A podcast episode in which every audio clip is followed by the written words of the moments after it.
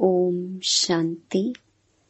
11 दिसंबर 2021 बाबा के महावाक्य। मीठे बच्चे, तुम अभी वंडरफुल रूहानी यात्री हो। तुम्हें इस यात्रा से 21 जन्मों के लिए निरोगी बनना है। प्रश्न, सतयुग में कौन सी चीज़ काम नहीं आती जो भक्ति मार्ग में बाप के काम आती है?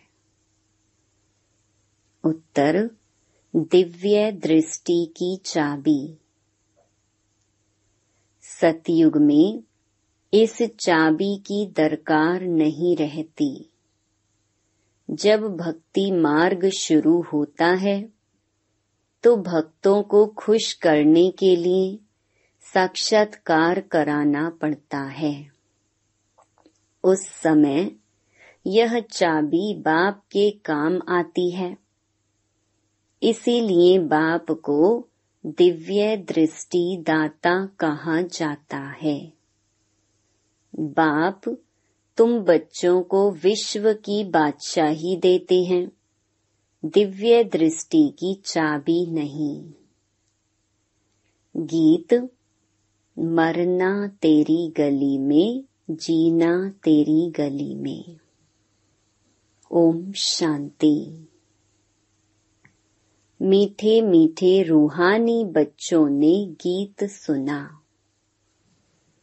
रूहानी बच्चों को अंग्रेज़ी में कहा जाता है स्पिरिचुअल चिल्ड्रन स्पिरिचुअल फादर और स्पिरिचुअल चिल्ड्रन अब यह तो रूहानी बच्चे जानते हैं कि हम आत्माओं को वहाँ शरीर तो है नहीं। इसलिए वहाँ कोई रूह रिहान हो नहीं सकती। रूह से रूह रिहान अर्थात वार्तालाप तब हो जब दोनों को शरीर हो। आत्माओं को यहाँ तो अपना अपना शरीर है। बाकी जो नॉलेजफुल रूहानी बाप है, उनको अपना शरीर नहीं है। वह है ही निराकार बच्चे समझते हैं कि शांति धाम में हम आत्माएँ अशरीरी रहती हैं। जैसे बाप भी अशरीरी व विचित्र है, ऐसे तुम आत्माएँ भी बिना शरीर के वहाँ रहती हो। यह समझने की बात है। कहते भी हैं, नंगे आए हैं नंगा जाना है। यानी यह शरीर रूपी वस्त्र वहाँ नहीं होगा। आत्मा जब शांति धाम में रहती है तो अशरीरी है, शांति में रहती है। अब रूहानी बाप यह नॉलेज देते हैं। सारी दुनिया में रूहानी बाप और कोई है नहीं। और सभी हैं जिस्मानी बाप। रूहानी बाप खुद कहते हैं, मैं अशरीरी हूँ। बात करने समय शरीर का आधार लेना पड़ता है। भल शास्त्रों में अक्षर हैं कि प्रकृति का आधार लेना पड़ता है। परंतु बाप समझाते हैं, प्रकृति का तो शरीर बना हुआ है। मैं साधारण शरीर का आधार लेता हूँ। रूहानी बाप को रूहानी सर्जन कहा जाता है, क्योंकि याद व योग सिखलाते हैं, जिससे हमारी आत्मा एवर निरोगी बन जाती है। इक्कीस जन्म कभी रोगी नहीं बनते। फिर जब माया का राज्य होता है तो हम रोगी बन जाते हैं।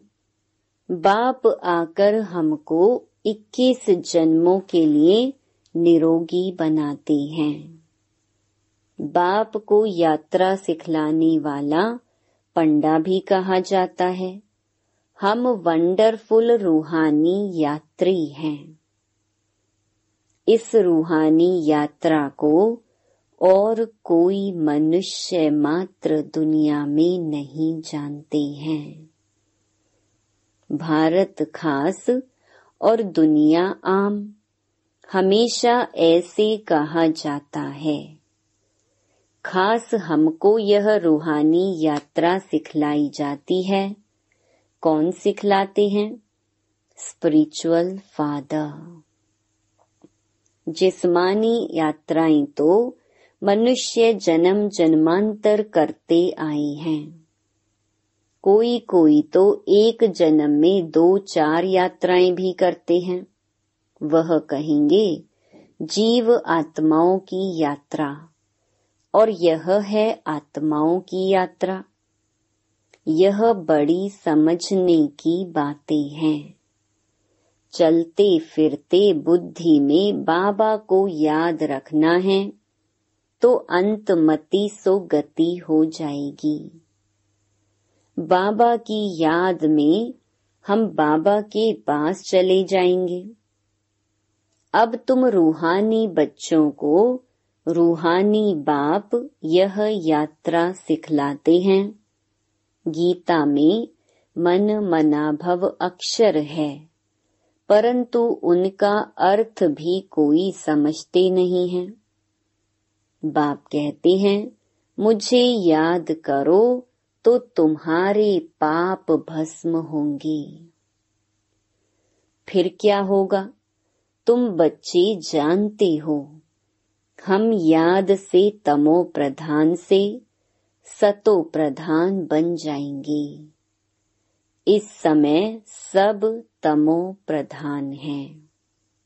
सारा झाड़ जड़जड़ी भूत हो गया है। अब आत्मा सतो प्रधान कैसे बने? वापस घर में कैसे जाए?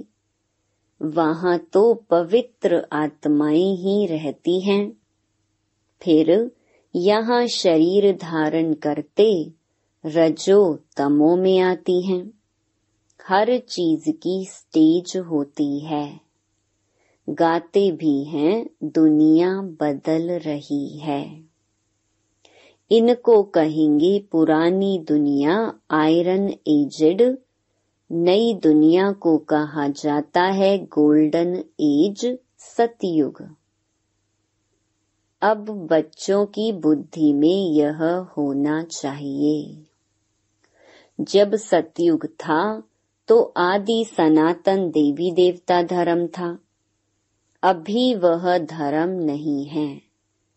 डेटिज्म इस्लामिज्म बुद्धिज्म क्रिश्चियनिज्म यह मुख्य हैं। युगों पर भी समझाया है कि मुख्य चार युग हैं। बाकी यह ब्राह्मणों का संगम युग है गुप्त।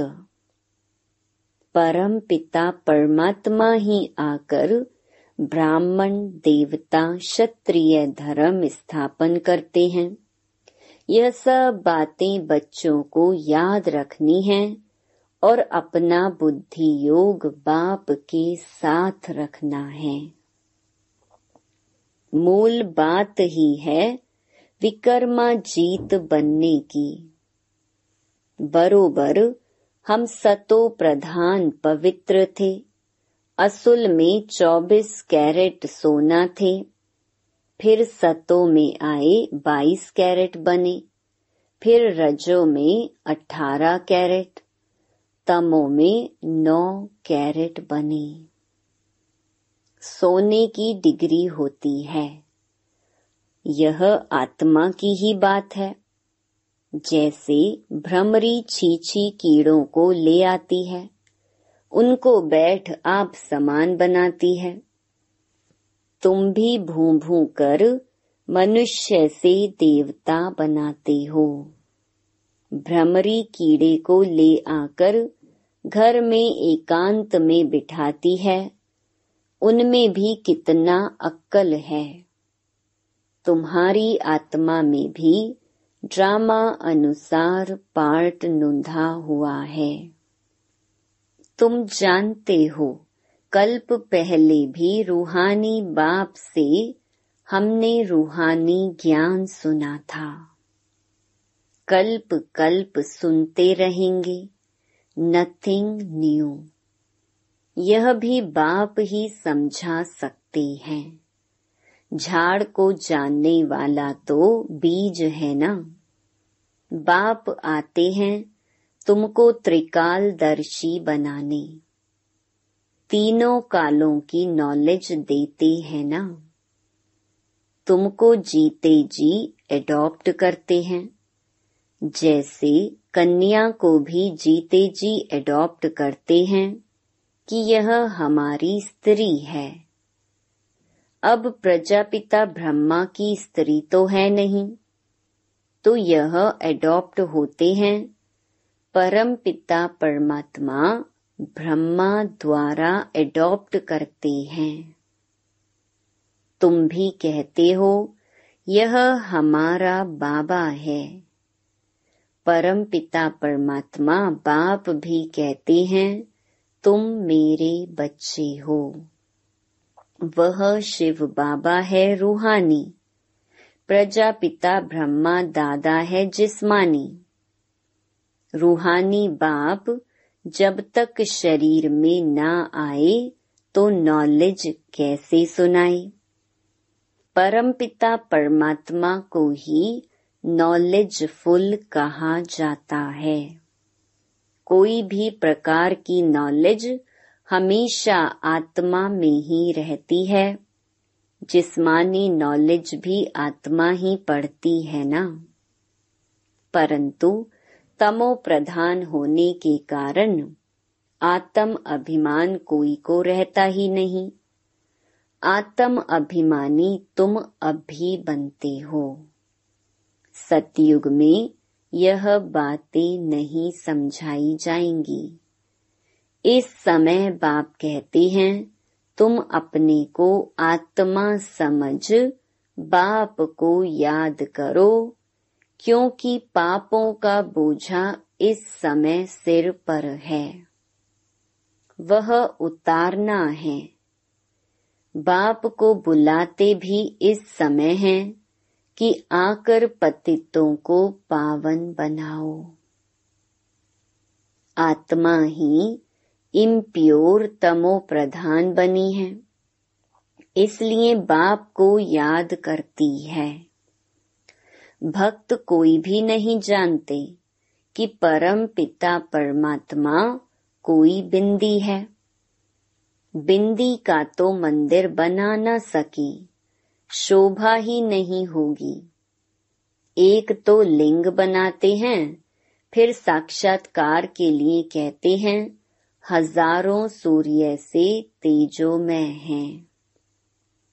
क्या लिंग इतना तेजोमय है? जैसे अर्जुन के लिए दिखाया है ना।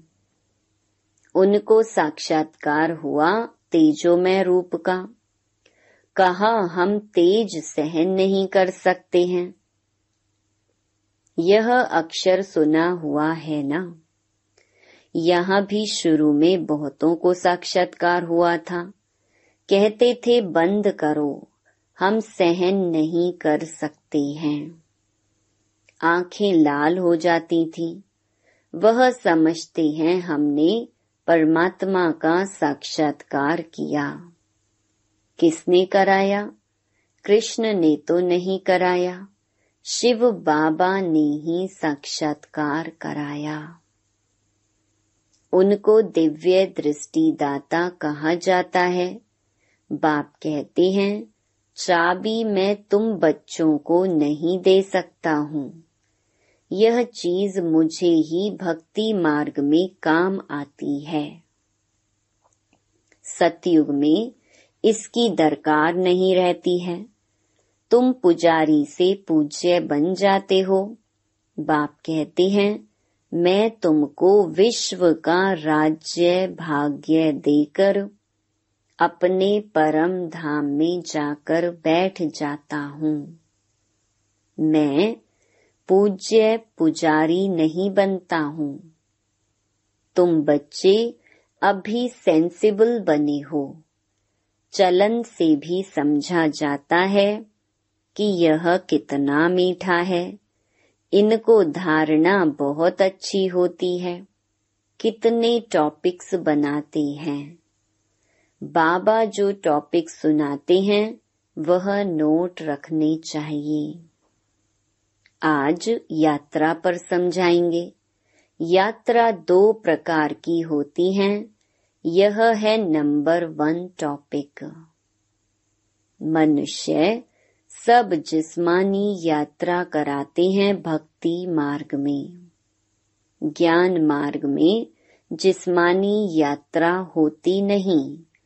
तुम्हारी है रूहानी यात्रा। बाप समझाते हैं, तमो प्रधान से सतो प्रधान तुम इस यात्रा से बनेंगे। आत्मा पवित्र बनने के बिना घर जा नहीं सकती है। सब आत्माएँ यहाँ ही आती रहती हैं, जाते कोई भी नहीं। गवर्नमेंट को भी तुम समझा सकते हो। सतयुग में जब देवी देवताओं का राज्य था तो एक बच्चा एक बच्ची होते थे, सो भी योग बल से। अब ख्याल करो, सतयुग में कितने थोड़े मनुष्य होंगे और संपूर्ण निर्विकारी लक्ष्मी नारायण की गद्दी चली है। तो ज़रूर बच्चा भी होगा। हम जब योग बल से विश्व के मालिक बनते हैं तो क्या योग बल से बच्चा नहीं पैदा कर सकते? यह ड्रामा में नोंद है। पवित्र होने के कारण साक्षात्कार होता है कि बच्चा होने वाला है। वह खुशी रहती है, विकार की कोई बात नहीं। तुमसे पूछते हैं, बच्चे कैसे पैदा होंगे? बोलो पपीते का झाड़ मेल फीमेल एक दो के बाजू में होने से फल पैदा होता है। अगर दोनों एक दो के बाजू में नहीं होंगे तो फल नहीं होगा। वंडर है ना? तो वहाँ क्यों नहीं योगबल से बच्चा हो सकता है? मोर डेल का भी मिसाल है। उनको कहा जाता है नेशनल बर्ड।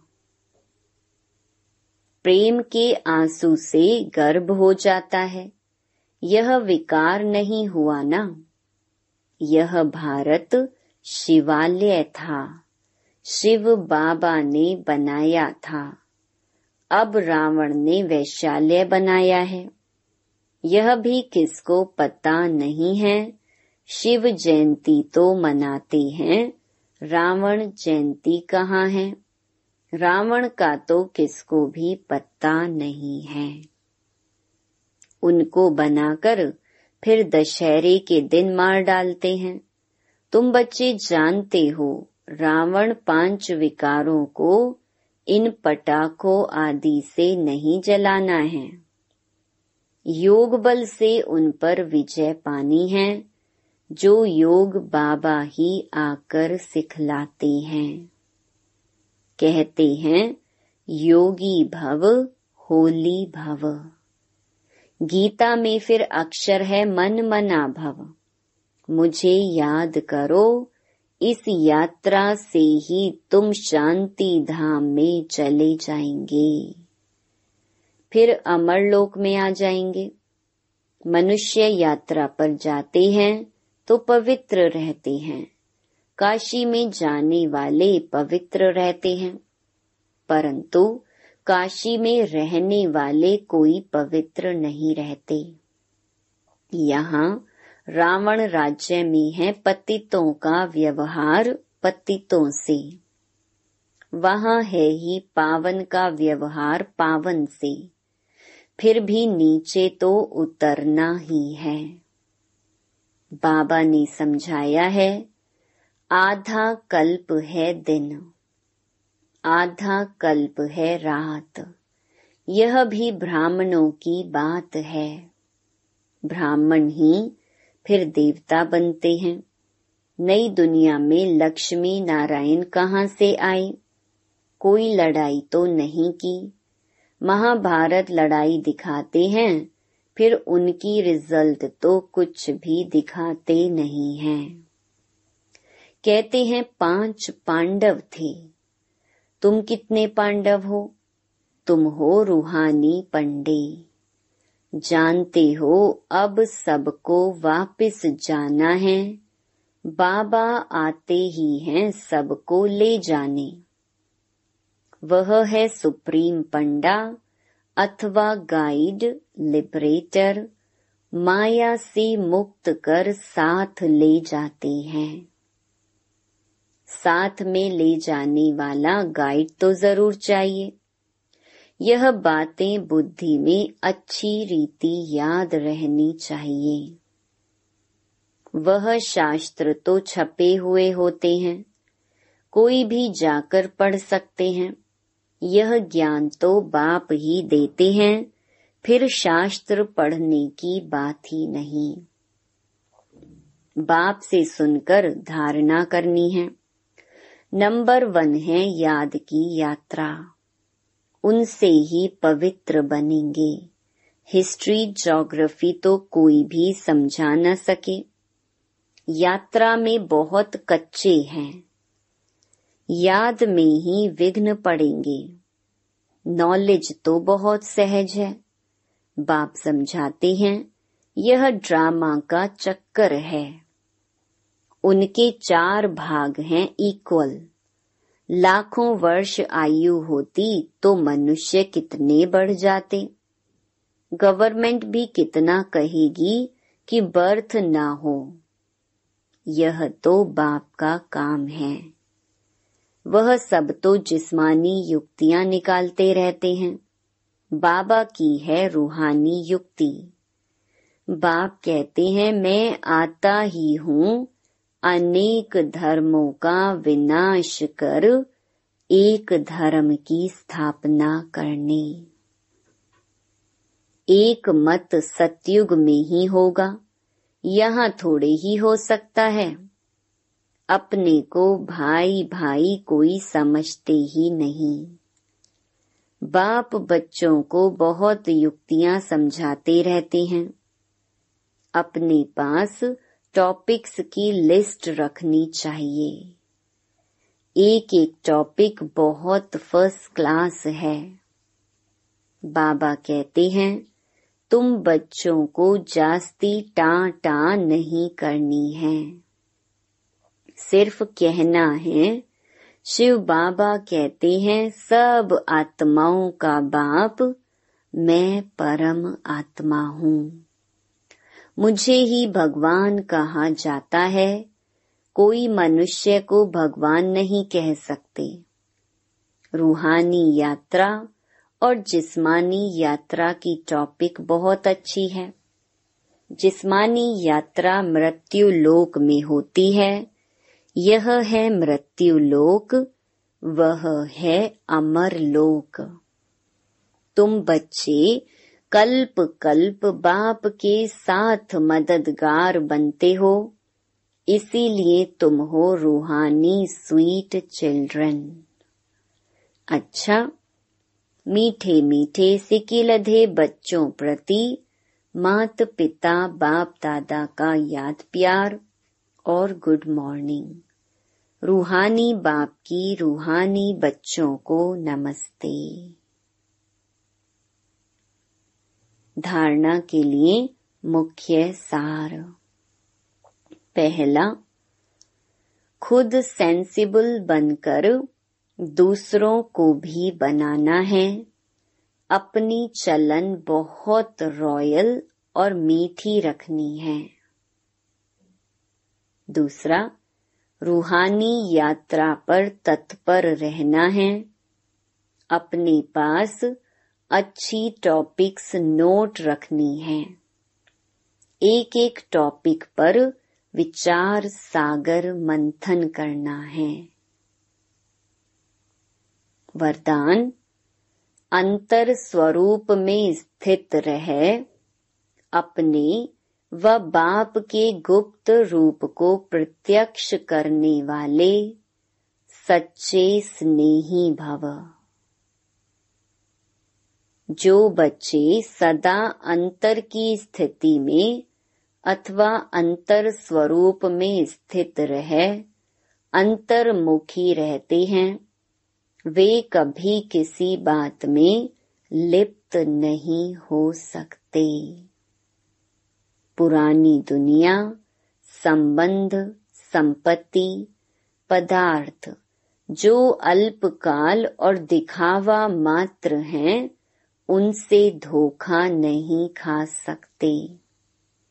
अंतर स्वरूप की स्थिति में रहने से स्वयं का शक्ति स्वरूप जो गुप्त है, वह प्रत्यक्ष हो जाता है और इसी स्वरूप से बाप की प्रत्यक्षता होती है। तो ऐसा श्रेष्ठ कर्तव्य करने वाले ही सच्चे स्नेही हैं।